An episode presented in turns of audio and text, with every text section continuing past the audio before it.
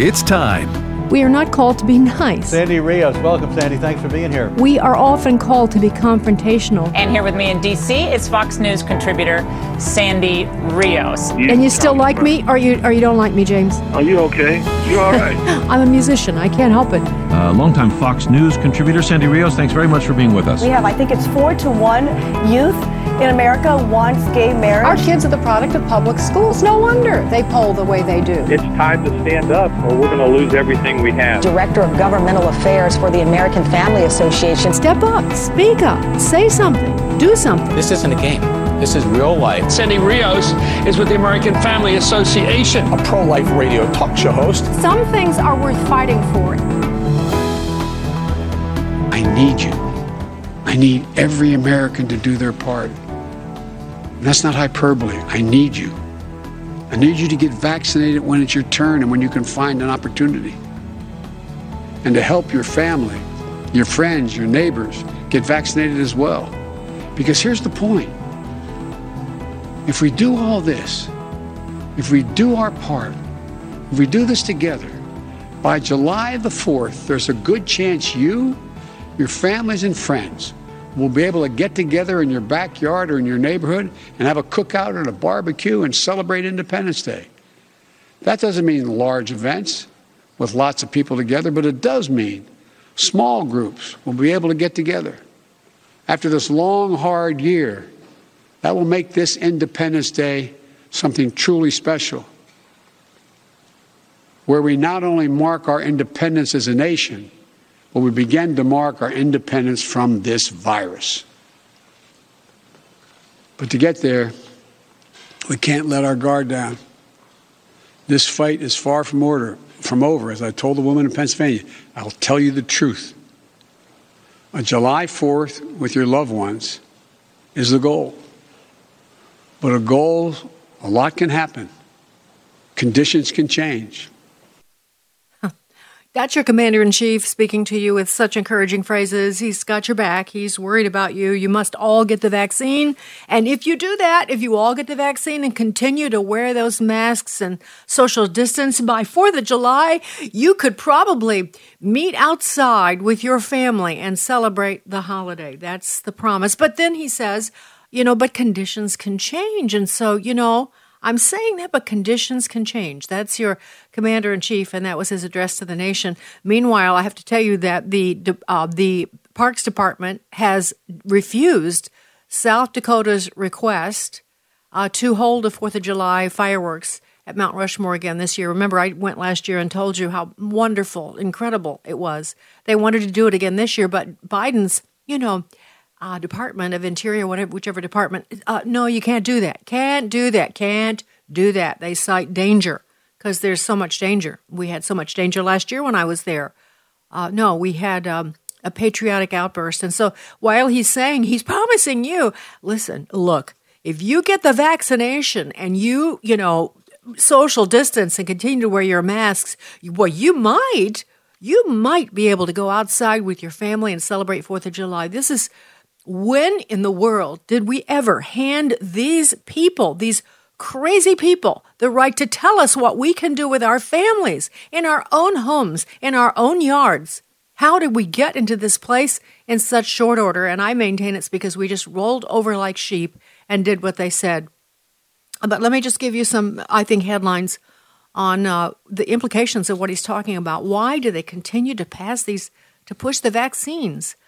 Why when they tell us that now they're not only they're only 95% effective and you may have to you still have to social distance you still have to wear your mask it's not going to change your life. Jen psaki told us president uh, biden told us the same thing. It's not going to change but you must take it. You just must you must all of you must take it. Let me read something to you. This is by lawrence solomon.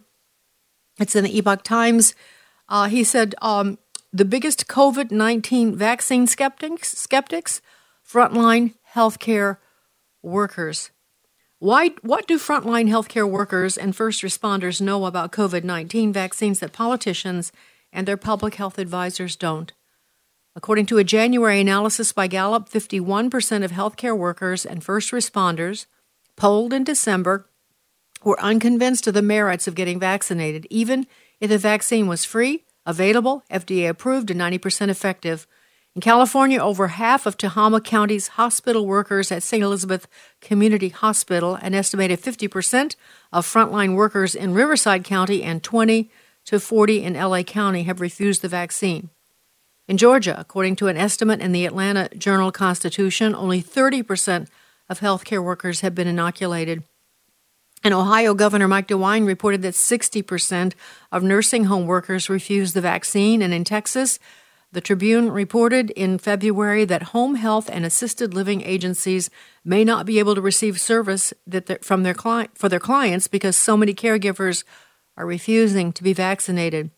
A CDC survey of skilled nursing facilities published in February found that fewer than 40% of staff took at least one dose of the COVID 19 vaccine. It's not happening just here, it's outside the U.S.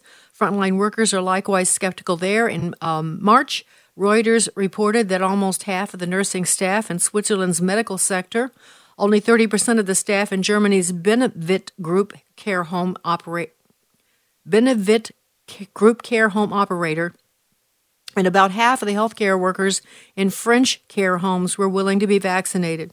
PBS on that same day reported that since India started administering the second vaccine dose two weeks ago, half of the frontline workers and nearly 40% of the healthcare workers have not shown up. In Canada, Canadian television provided an anecdotal report that many long term healthcare workers in Montreal are flat out refusing to take the vaccine.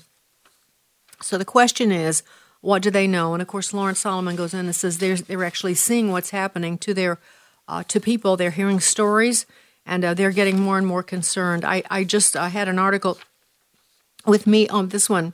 It's about the AstraZeneca uh, vaccine in uh, some of the, I think it's Denmark and a couple of other countries. They've stopped it because they're seeing so much, uh, they're seeing a lot of blood clotting. Now, look, this is not new for me to tell you these stories. I've told you the stories that have come my way about people dying or suffering uh, terribly, coming close to dying from the COVID 19 vaccines. Uh, we don't know. You have to know that in experimental stages, vaccines do kill people. That's happened before. I suppose what you have to do is you have to figure out if the risk of taking that vaccine is equal or greater than the risk of not taking it my personal opinion is because I see the stats on the chances of you dying from COVID, they are very slim. They're getting slimmer every day. In Florida, the, for instance, where Florida is the, probably the most open state in the union, uh, the cases are just going down to nothing, and the deaths are going down. To, there's still a few, but but it's practically nothing compared to what it was. I think that's the case all over the country. I don't see, you know, any stats that show that it's increasing. Your chances of dying from COVID are so slim, and yet people are. I don't know why people will say to you, uh, "I'm gonna, I can't wait to get the vaccine." Are you getting it? Are you getting it? It's like they won the lottery if they get permission to get the vaccine. I don't know if they're just not paying attention, but it is really alarming that healthcare workers around the world are balking at this. What are they seeing that we're not seeing? And we know that they're seeing people take it, we're seeing the effects of it. And so we should take our cues from them. And again, it's a, a decision that you have to make yourself. All of us have to make that decision, but I just wanted to share that with you. Joe Biden uh, was not done, you know, telling you what you can and can't do. So let's listen to a little bit more of his speech to the nation on this uh, anniversary of uh, COVID. This is clip seven. Getting back to normal depends on national unity. And national unity isn't just how politics and politicians vote in Washington, what the loudest voices say on cable or online. Unity is what we do together as fellow Americans. Because if we don't stay vigilant and the conditions change, then we may have to reinstate restrictions to get back on track. And please, we don't want to do that again. We've made so much progress. This is not the time to let up. Just as we were emerging from a dark winter into a hopeful spring and summer is not the time to not stick with the rules. Yeah, stick with the rules, and if you don't, oh, we just might have to reinstate them again, like a like some sort of a parent wagging his finger Really, this is not what the American government has ever been. We are a government of the people, by the people, and for the people. We make our own decisions. We should have. We sort of lost ground when we put in these seat belt rules. I remember my dad complaining about that. You know, if I don't want to wear a seatbelt, I shouldn't have to wear a seatbelt. If you want to take that chance, you should be able to take that chance. Now, many of you will push back on that, but I'm just saying we used to never have these kinds of rules because we had personal responsibility. If we did foolish things or took chances, then it was on us. Uh, and I, you know, I that's the way it must be. We do not want a parent, a grandparent, telling us what to do and not to do, and yet that is exactly what we have now, plus the threats. And in addition to that, we are in so much danger in every way, not only internally but also in, in the world. I want to give you, I want to play this because I thought this was pretty alarming. This is Gillian Turner's report on what's happening around the nation's capital. Let's listen to clip six. The 14. National Guard chief wanted to send his troops home, but the Secretary of Defense said no. Fox News has exclusively obtained an official government memo that reveals Defense Secretary Lloyd Austin overruled the chief of the National Guard, Daniel Hokanson, with his decision to keep 2,280 National Guard troops at the U.S. Capitol through May. In the memo dated March 4, the Guard's top general makes the case the Guard is overstretched and not equipped to carry out the mission, citing COVID 19, civil disturbance, wildfire, and hurricane and flood response. He writes efforts to date have not secured enough volunteers among supporting states to meet the U.S. Capitol Police request of 2,280 soldiers, nor option B of 1,000 soldiers. He says, I'm concerned that the continued indefinite nature of this requirement may also impede our ability to man future missions. My plan is to not keep them one, there one day longer than, than is necessary. Despite this commitment, another internal memo shows the defense secretary ordered troops airlifted into Washington should U.S. Capitol Police require it. Right now, the Guard is focused on aiding states with COVID vaccinations, managing distribution at food banks, and securing Minneapolis during the trial of former officer Derek Chauvin. They're also continuing deployments overseas. The National Guard chief's concern is also at odds with what the Pentagon has told Fox News recently. I am not aware of any uh, competition for those National Guard folks. And just yesterday, spokesman John Kirby said this when pressed on why the Secretary of Defense signed off on the mission. Yes, the Department of Defense will be funding this. But that's not how anybody's looking at this. You know, foisting that on the Capitol Police that they're looking at this as, as free labor. Yeah. All right. So Lloyd Austin, the new Secretary of Defense appointed by Joe Biden, President Biden, um, is of course ordered the uh, purging uh, and troops of people that he, you know, con- he uh, suspects of, I don't know, racism, Trumpism, uh, all the isms. I'm not sure, except the Islamism. I think that's okay. Uh, but they're purging the troops, they're purging, purging the leadership. They are, in spite of the fact that the Pentagon wants to remove the National Guard troops because there's, uh, there's no, um, you know, there's nothing happening. I, I heard from someone, a good friend lives on Capitol Hill, that they have now ordered the Guard, the National Guard troops, to stand 100 feet away from the fence. And this friend of mine said, Well, what we were doing was we were going up and chatting with them. We did that a lot. And that's how we found out that they were being fed raw chicken and moldy bread with metal shavings in their food. We were hearing about how they were treated, and that's why uh, my friend suspects they've been uh, ordered to stand back from the fence. Can't talk to Americans, no siree, uh, because we might find out how they're being treated. I see a picture in my hand of the troops sleeping on the yard, on the grass of the eastern front of the Capitol in January. I just, uh, it's so Lloyd Austin, you know, the Secretary of Defense, has refused the Pentagon's request. The troops must stay there, and guess who's doing nothing about it? Well, let's see. Republican leadership might be the ones fighting back, and they very nearly have. They they are so that just a few seats divide each chamber, and yet McConnell and Kevin McCarthy in the House as far as we know, aren't really actually doing nothing. Oh, they say stuff on the air, but they're actually doing nothing. Meanwhile, China is breathing down our necks, and our Pentagon is worried about developing uniforms for pregnant women. It's amazing. This is good news, maybe exactly when you need it to. Right now, Medi-Share is waiving their new member fees. This could save you money on top of all that you'll save each month by becoming a member of Medi-Share. So many people are looking for a healthcare solution right now, seeing the cost of Cobra plans, for instance, and Medi-Share is the affordable alternative to health insurance. The typical family saves $500 a month. You might save even more. Medi-Share is a Christian community that shares each other's healthcare costs, and because of the current economic situation, they're making it easier than ever. Apply by March 31st. You can save an additional $170 on your first month. I'll give you the number here in a second. And if you call, you can get a price within two minutes. Just tell them the promo code SHARE to receive your additional savings. Maybe now is the time to make the switch like more than 400,000 people already have and start saving. Here it is. Call 833 44 Bible. That's 833 44 Bible. 833 44 Bible. Hey, it's Michael Woolworth with Bible League International. You know, it was 110 degrees in Ethiopia, Africa. Hundreds had gathered for Sunday worship outdoors, and I learned that some had walked an hour or more just to be there. Afterwards, I met Caedmon, hunched over a table and frantically copying scriptures from an Amharic language Bible to a lined piece of paper. Then his face turned sad as he closed the Bible and handed it back to its rightful owner. Only a few in that church to have a Bible. You see, Caedmon loves the Lord, leads his family, is faithful at worship, but he's never read a single verse in his own Bible because he does not own one. While we in America can open our Bibles every day, 9 of 10 Christians in parts of Africa are denied God's Word. And that's why Bible League is focused right now on Africa, the place in the world where Christianity is growing in the greatest numbers. A Bible can be sent for $5, $50 will send 10. Learn how you can be a blessing by calling 800 Yes Word. 800 Yes Word or by visiting sendbiblesnow.org. That's sendbiblesnow.org.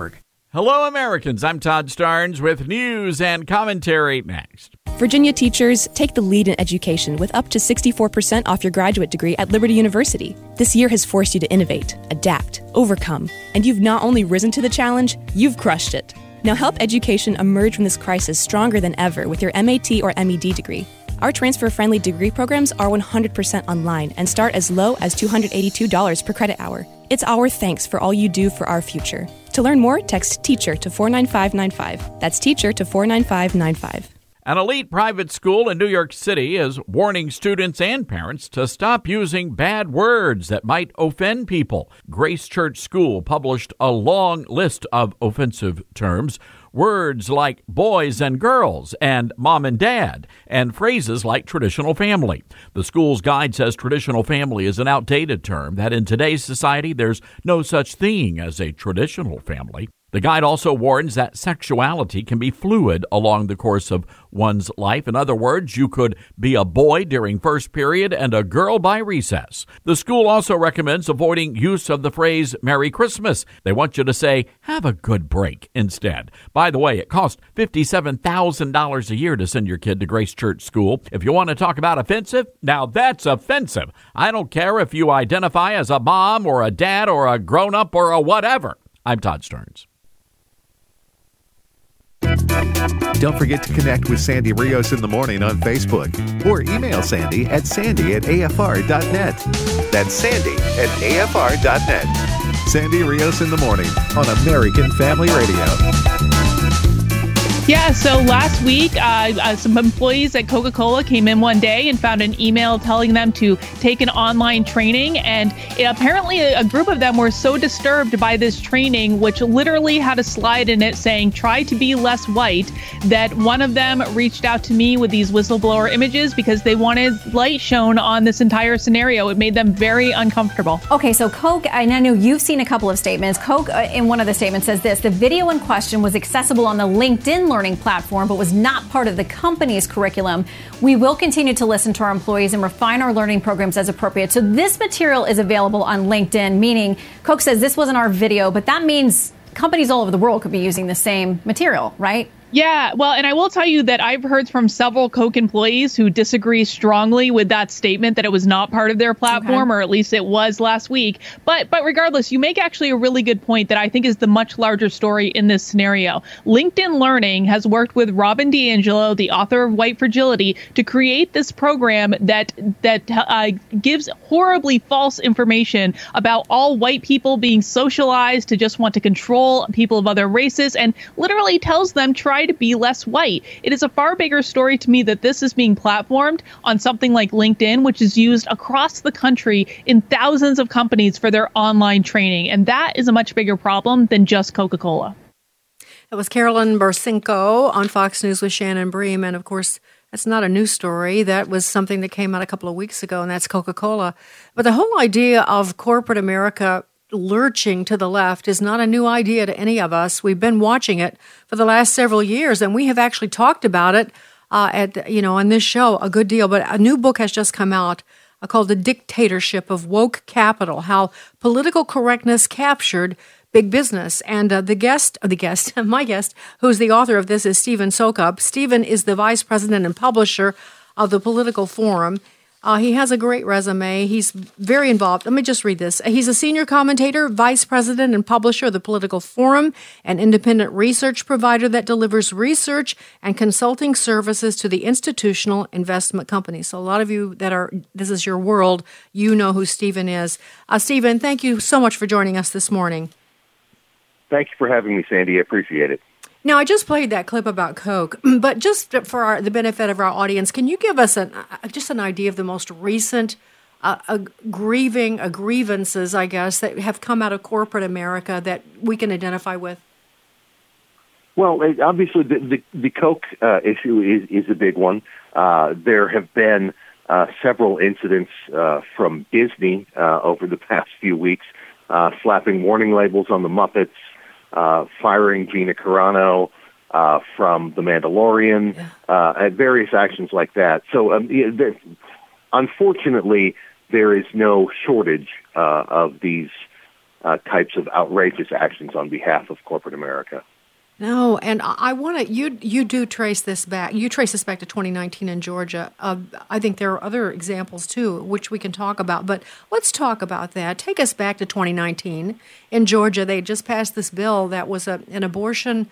Uh, was restricting. Uh, I can't. You know what? Can't remember the exact bill, but it was an abortion bill that uh, the uh, woke capitalists there did not like. Explain what happened. Well, uh, in 2019, uh, the duly elected uh, representatives of the people of Georgia and the duly elected governor, uh, elected by the people of Georgia, passed uh, and enacted a uh, fetal heartbeat law, um, which essentially effectively bans abortion after six, eight, or ten weeks, roughly, depending on what the state regulations will say, as soon as a fetal heartbeat can be heard. Um, and the uh, powers that be in corporate America, and particularly within the entertainment industry, uh, were shocked and um, angry at this. Uh, the idea that the the people of Georgia, through their democrat, democratically elected representatives, would pass a law that they that uh, big business and, and Hollywood in particular would would find so offensive was was shocking to them, uh, and so they decided to retaliate uh, against the people of Georgia. And, what that involved was um, a threat on, a par- on the part of the entertainment industry to quit doing business in Georgia. Uh, over the past two decades, uh, the state of Georgia has made a considerable investment in, in time and resources in attracting jobs uh, from the entertainment industry. Um, Georgia is a huge producer uh, of entertainment products. Uh, that's in fact where Disney produces most of the Marvel films, uh, Star Wars films, uh, etc. Uh, and over 100,000 uh, Georgians are employed in the entertainment industry. So when this law was passed, these corporations threw a fit and they stomped their feet and they said, "We're not going to do business in Georgia anymore." And and what that meant was they were threatening the livelihoods of these 100,000 average, everyday Georgians, uh, simply because they disagreed with the politics of the state. They disagreed uh, with the democratic process and the, the laws that it produced. Uh, and, and the way they reacted uh, drew the ire, uh, understandably, uh, of legislators in Washington who, who saw this and said, wait a minute, who do you think you are to try to dictate uh, to the people of Georgia how they should govern themselves? Uh, and so this was essentially the first uh, large public uh, event uh, that made people aware of just how aggressively uh, American business had moved to the left and how aggressively they were involved in trying to undermine the democratic will of the people. Yeah, and now and then, and of course, uh, North Carolina passed the bathroom bill that was going to uh, right. uh, re- assure that men would go to men's restrooms and women to women's restrooms, and then of course the NCAA, all of these boycotts on North Carolina. It really it starts to become it's like uh, it was like a Pandora's box, and we could give a lot of uh, examples of that. But here's the thing: I really find business satisfying, uh, fascinating. My father was a businessman. My husband and I just watched uh, recently that series, "The Men That Built America." You've probably seen that. Uh, then we watched a special on a, a, documentary on Henry Ford and how he built uh, his, how he developed manufacturing. Just amazing achievements, but uh, the foundation of American capitalism was not political involvement, was it, Stephen? No, absolutely not. Um, the, the, foundation of, of, of, American business was uh, to produce uh, as good a product as could be pr- produced at as fair a price as possible, uh, to sell as many of them as possible, uh, and to deliver as much value to customers, employees, uh, and shareholders as was possible. Um, it's only within the past say 40 years that this idea that business should be politicized has uh, gained any sort of uh, following, and within the past, say, 10 to 15 years, uh, that it's become a much, much more serious issue. Yeah, and you know, when uh, we invest, I, it's just a given that you think that the corporation or the board of directors is wants to make sure that the bottom line is improved.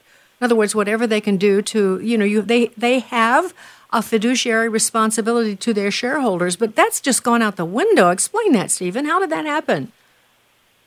Well, um, in 1972, uh, Milton Friedman uh, wrote uh, a, you know an op-ed for the New York Times that would eventually become uh, the foundation of what's called the Friedman Doctrine, which was this idea that if somebody entrusts you with their wealth, if they are willing to give you their resources, that it is your responsibility uh, to ensure that those resources are used well and, effectively. Uh, that that is your primary function to take care of what they have given you.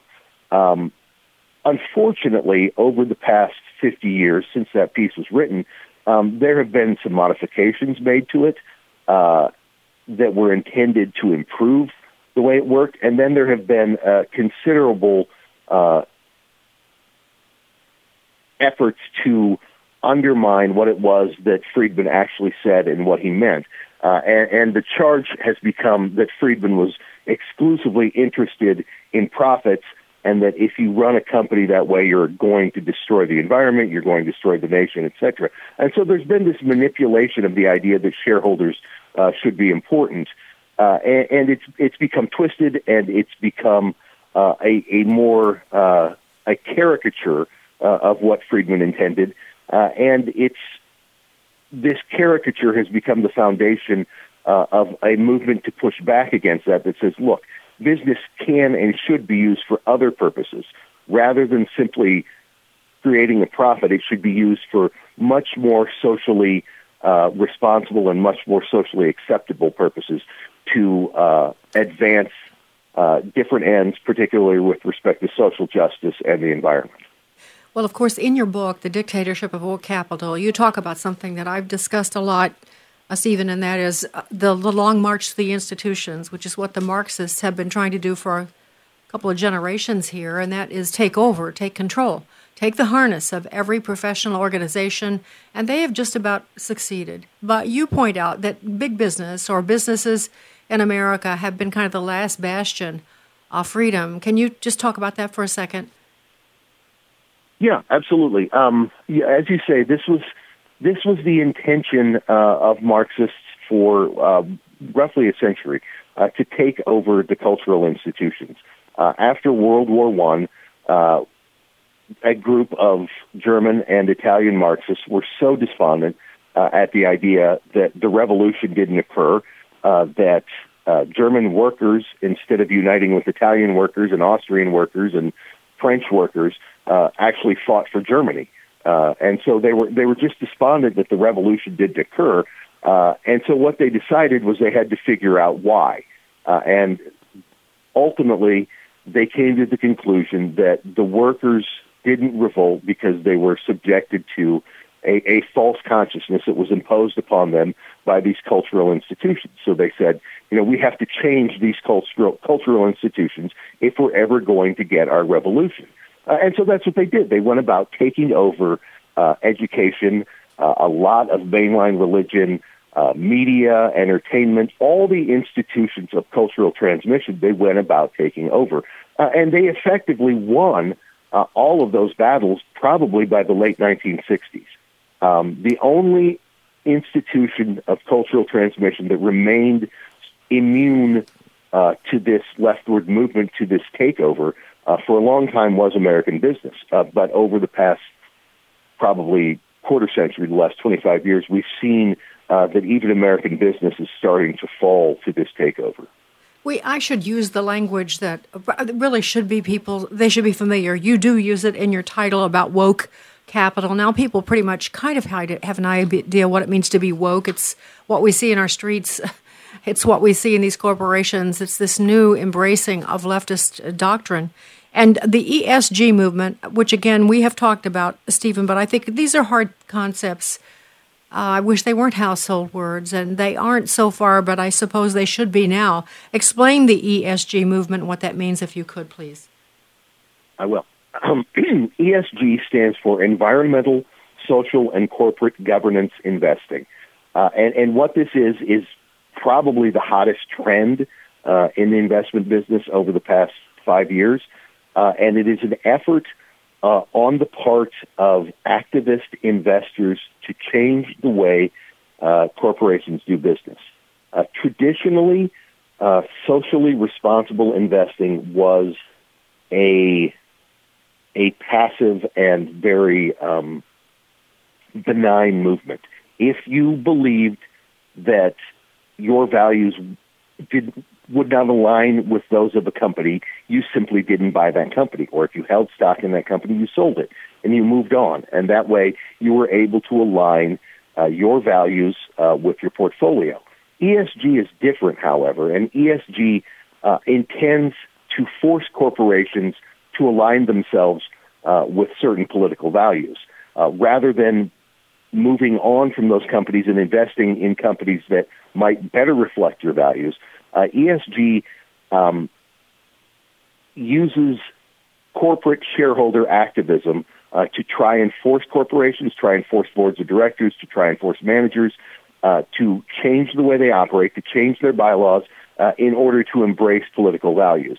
And so it's a much more intense, much more aggressive uh, version of socially responsible investing, and, and it's it's uh, swept uh, the investment world uh, pretty thoroughly over the past five years. Justin Danhof is a good friend, uh, uh, Stephen, and he's been on. We've talked about this about the, the corporate takeover, about proxy voting, and um, how, you know how to make a difference as a shareholder. But I have to say, I think it's very difficult for people to get their hands around what they can do because most investments are so other. You know, you your investments are kind of impersonal. You have someone you're investing, or your retirement funds, or whatever you have. And you're not personally deciding each thing that's going into what thing. And the other big problem is that, well, okay, let's say we're to um, we're to boycott uh, Coca-Cola because of this new push to embrace critical race theory and you know ask forgiveness for your whiteness. So I think I'll drink Pepsi, but Pepsi has its own boatload of political correct politically correct problems. I think I won't watch those movies. I'll watch these movies. There are almost no alternatives. Hold the break, please, you guys. Hold the break five minutes. Uh, so uh, you have no choices. So what is our alternative? What can people do to fight back? Well, uh, Justin is is a good friend uh, of mine as well, and Justin has, was in fact uh, the person who made me most uh, acutely aware of how deeply embedded uh, in the financial services world this this issue is. So he, he's a very important uh, figure in this movement, pushing back, and, and I think that what he and I have discussed, and, and others in the movement, is that it's probably not our best bet to disengage from these corporations, uh, but to engage them, uh, to reverse engineer uh, what the woke activists have done, uh, and to push back by engaging the corporations. Um, it is very difficult, as you say, for the average investor to understand uh, what's going on and how their funds uh, are, are being used to leverage political values. And that's sort of the point. Uh, these large asset management firms that run these large mutual funds, uh, or especially these large uh, exchange traded funds, index funds, uh, are, are taking your wealth uh, and with that, taking your shareholder rights uh, and using that, using your shareholder rights to leverage their political values. Uh, and it, it, becomes a very, very, very uh, convoluted mess for, for anybody who wants, you know, an individual who wants to understand uh, what's going on and, and, how to stop it. Uh, the worst part of it being uh, that these companies are using our money to do this, to, to affect political change that, that we almost certainly would object to. Um, the, the most effective way, I think, uh, to push back is to engage uh, and to take back what is ours. Understand what the problem is, understand who's doing it, why they're doing it, uh, and then find out where your funds are. If they're being used by a asset management firm uh, that is uh, leveraging them for political purposes, then see what you can do about changing that. If it's if it's a voluntary IRA investment, move it to another fund. If it's a 401k uh, that's invested through your employer, talk to your human resources department about finding alternatives because you don't want to u- have your retirement funds risked uh, to advance political ends that uh, may, in fact, backfire on the business. So, um, I guess the companion question to this, Stephen, is: Are there any companies that are still holding out? I almost hesitate to have you mention them because you know they'll be targets of the left. But do you see some good holdouts? Uh, within the, the publicly traded companies, I see very few. Um, privately held companies, uh, Chick Fil A, Goya, um, My Pillow, you know, these these are companies that can push back against uh, the political consensus because they're privately held. Um, and whether you agree with what they do or what they don't do, um, the fact that they are privately held is, is clearly uh, the advantage that they have over the publicly traded companies. But publicly traded companies are, are in a mess. Um, there are very few that are able to resist this, in large part uh, because these uh, ETF firms, these passive investment giants, uh, hold all of the companies are are unable by design to sell the companies and are thus uh, actively um, seeking to change uh, the way any of these companies behave if they hold out against this woke consensus. You know, I was just thinking, Stephen, probably one of the answers, I'll answer my own question in some ways probably just awareness is the first start here, and I think that's begun. And I think your book is a great contribution to this. And let me just say, it's called "The Dictatorship of Woke Capital," and I could see, you know, regular folk listening to us because I'm sure your book appeals to, you know, not just people in the financial industry, but regular people who need to understand we almost all have investments in these firms. We almost all do, um, and so it's a good book for a reference for just pe- normal people who have investments and then higher end folk too. But I'm wondering if there's not a special use for it among like uh, if people listening have people that are managing their money. Maybe this would be a good book to share with them. I mean, who did you have in mind when you wrote the book? Well, I, I actually had in mind uh, sort of a, a, a broad audience, uh, as you mentioned. Uh, but I, I did think that it was necessary to raise awareness of the issue among investment professionals. Um, when I started having conversations about this issue and about the pervasiveness uh, of this this woke uh, ideas, these woke ideas uh, in business a couple of years ago with with Justin and and with others, um, I was actually shocked at how deeply uh, this uh, yes. problem pervades our system. Uh, you and know when what? I told my clients the, uh, so Stephen, the mu- music is going to cut you off. Uh, so okay. you said you, you had in mind investing people that were making decisions on investing, and that's who it's good for, yeah. whether they're professionals or regular people. It's the dictatorship of woke capital: how political correctness captured big business by Stephen Soukup, and Soukup, and it's a A great read, and I highly recommend it. Stephen, thanks for joining me this morning. Sandy Rios in the morning on AFR Talk. Hi, this is Dan Celia from Financial Issues. We as God's people need to be good stewards of all that He has given us. That is so important, and that's what drives me each day as I break down the latest financial numbers and talk to listeners across the country about their use of the money that God has entrusted to them. Join me each morning from 8 to 10 Central and Saturday mornings at 10 o'clock Central Time for financial issues right here on American Family Radio. Have you been looking for a way to serve others? Are you able to serve in a ministry without being paid? You and Friendships might be the perfect match. Friendships is currently taking applications for volunteers providing aid to disaster victims, refugees, and the impoverished, both here at home and around the world. Get more information at friendships.org or by calling 337 433 5022. I came that they may have life and have it abundantly. My name is Abraham Hamilton III, and this is the Hamilton Minute.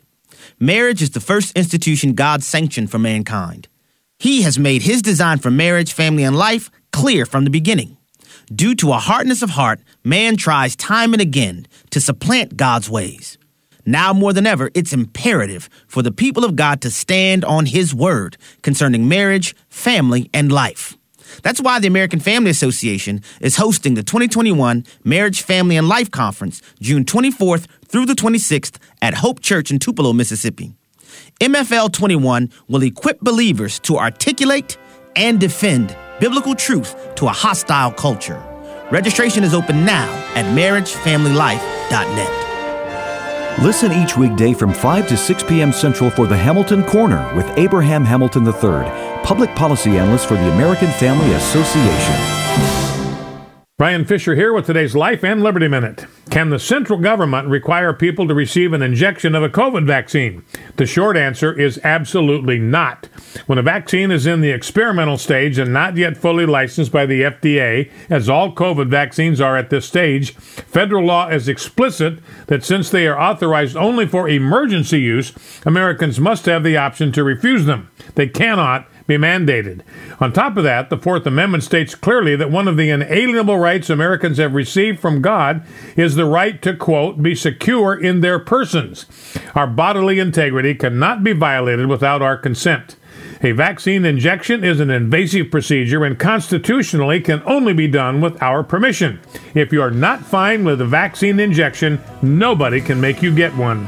Catch Brian Fisher on Focal Point, weekday afternoons at 105 Central on American Family Radio.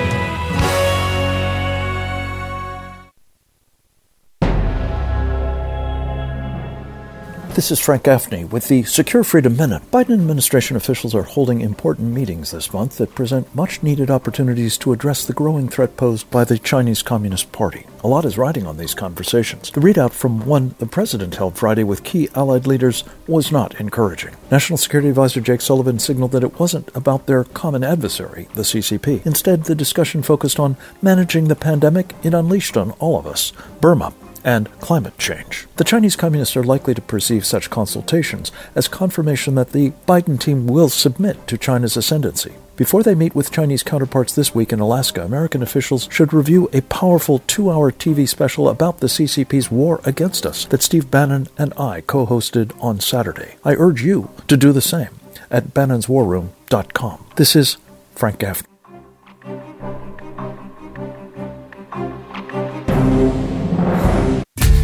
Sandy Rios in the morning on American Family Radio.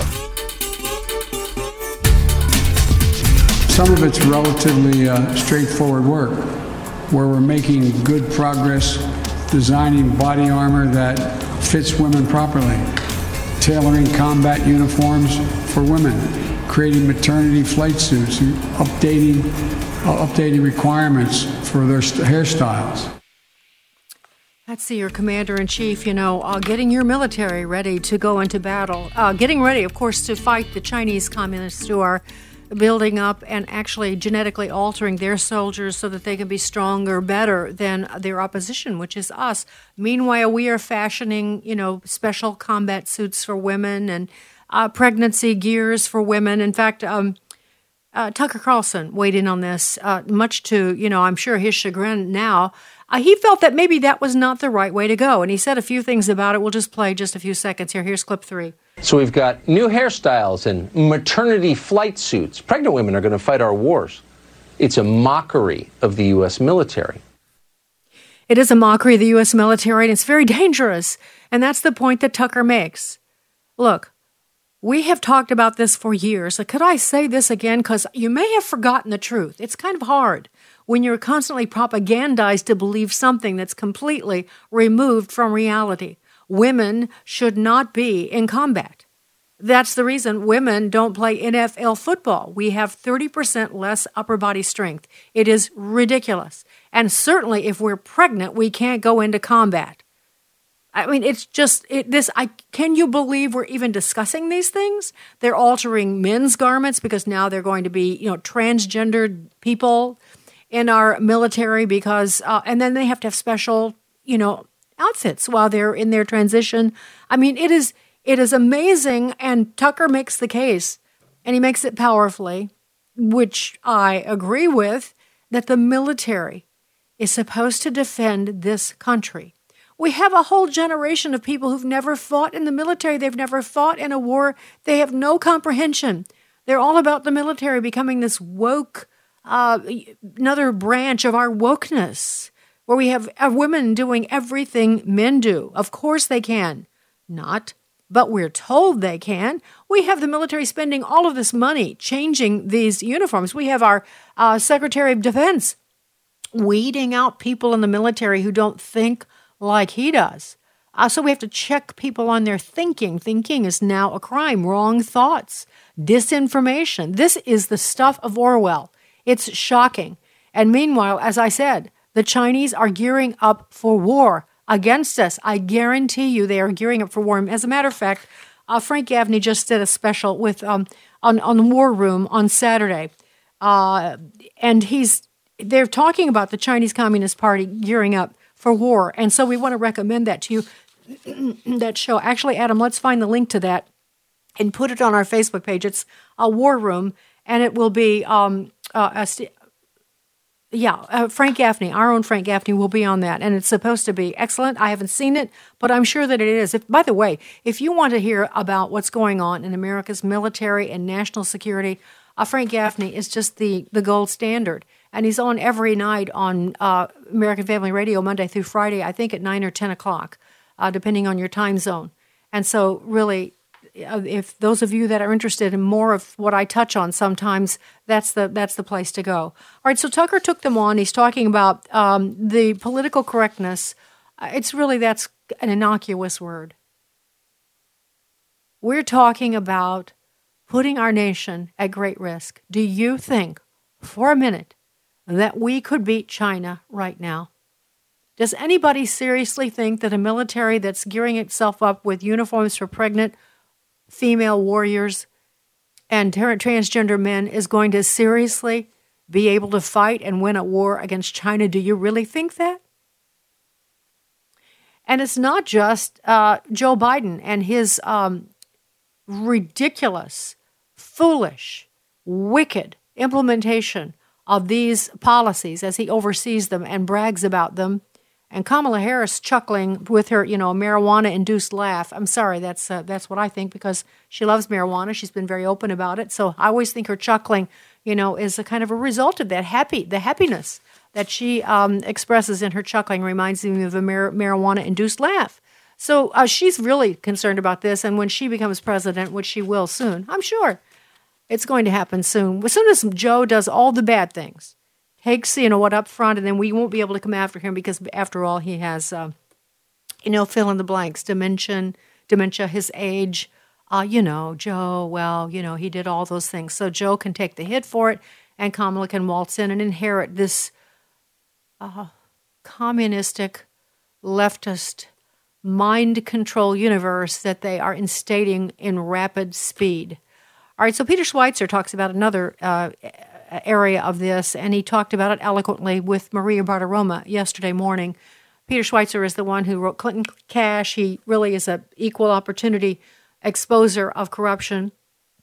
And last night, in a portion, or yesterday morning, in a portion of his interview with Maria Bartiromo on uh, Fox, um, he talked about the complicity and the involvement of America's politicians with China in this time of danger. Let's listen, clip one.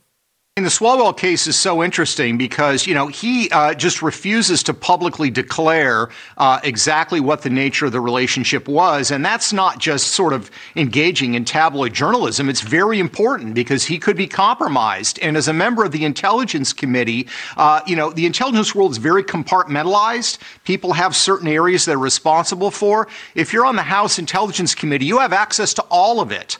Um, and here's the problem, Maria. Uh, Eric Swalwell has his issues, but it's Nancy Pelosi that uh, reappointed him to the House Intel Committee. Look at Nancy Pelosi's history. Uh, Nancy Pelosi was was actually very anti-Beijing uh, for a long time, and then her husband, Paul Pelosi, started securing major deals in Beijing. She's become a lot softer since the late 2000s, uh, around 2008. A lot softer. Um, look at the experience we've had in the past. Dianne Feinstein, while a member of the Senate Intelligence Committee and as chairman of the U.S. Senate Intelligence Intelligence Committee. Her husband, Richard Blum, was in Beijing doing major deals with Chinese state owned enterprises that have made that family very, very wealthy. So the notion that you can sit on the, these intelligence committees and we're not going to look at any sort of entangling relationships, you know, is, is patently ridiculous. All right, so Peter, uh, he, no, so Nancy Pelosi and her husband have all these dealings in China. Then we have Eric Swalwell, who had a liaison with a Chinese spy, a confirmed spy, and Nancy Pelosi has kept him on the Intelligence Committee.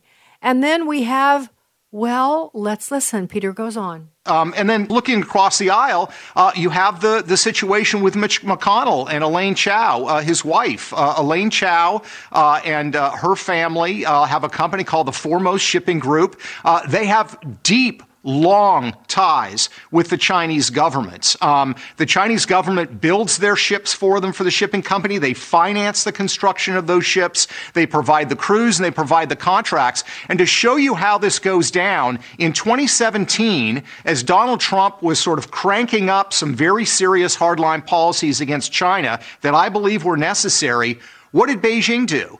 They signed a series of deals with Elaine Chao's family in 2017 to build a total of 10 massive bulk cargo ships. We don't know the terms of the deal in terms of the full amount, but the ships that they were building for the Chao family are $47 million apiece. So you're talking about the family of the U.S. Senate leader and the then transportation secretary, their family getting a multi hundred million dollar deal from Beijing just as things are coming to a, to a head on Capitol Hill. Wow. That's extremely disturbing, and you can't ignore it.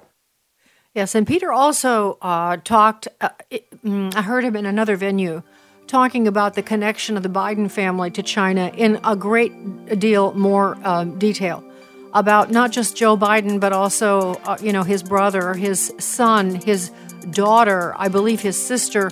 Uh, it's it's uh, shocking, but it's happening. This is not a hint to this; it's a tsunami of betrayal. And um, uh, George Rasley has written a great article about this: the com- coming war with Red China. It's published by Conservative HQ. Uh, we'll put that on our Facebook page as well for you to read. Uh, and um, so, meanwhile, I, I, have to just say to you, uh, so much of this, in some form or fashion, was prophesied in God's Word a very long time ago. And so, uh, the, the good news is that our God is real. Uh, the good news is that His plans have been formed from time beginning, and this is unfolding, and we are in His hands. Sandy Rios in the morning on AFR Talk. The views and opinions expressed in this broadcast may not necessarily reflect those of the American Family Association or American Family Radio.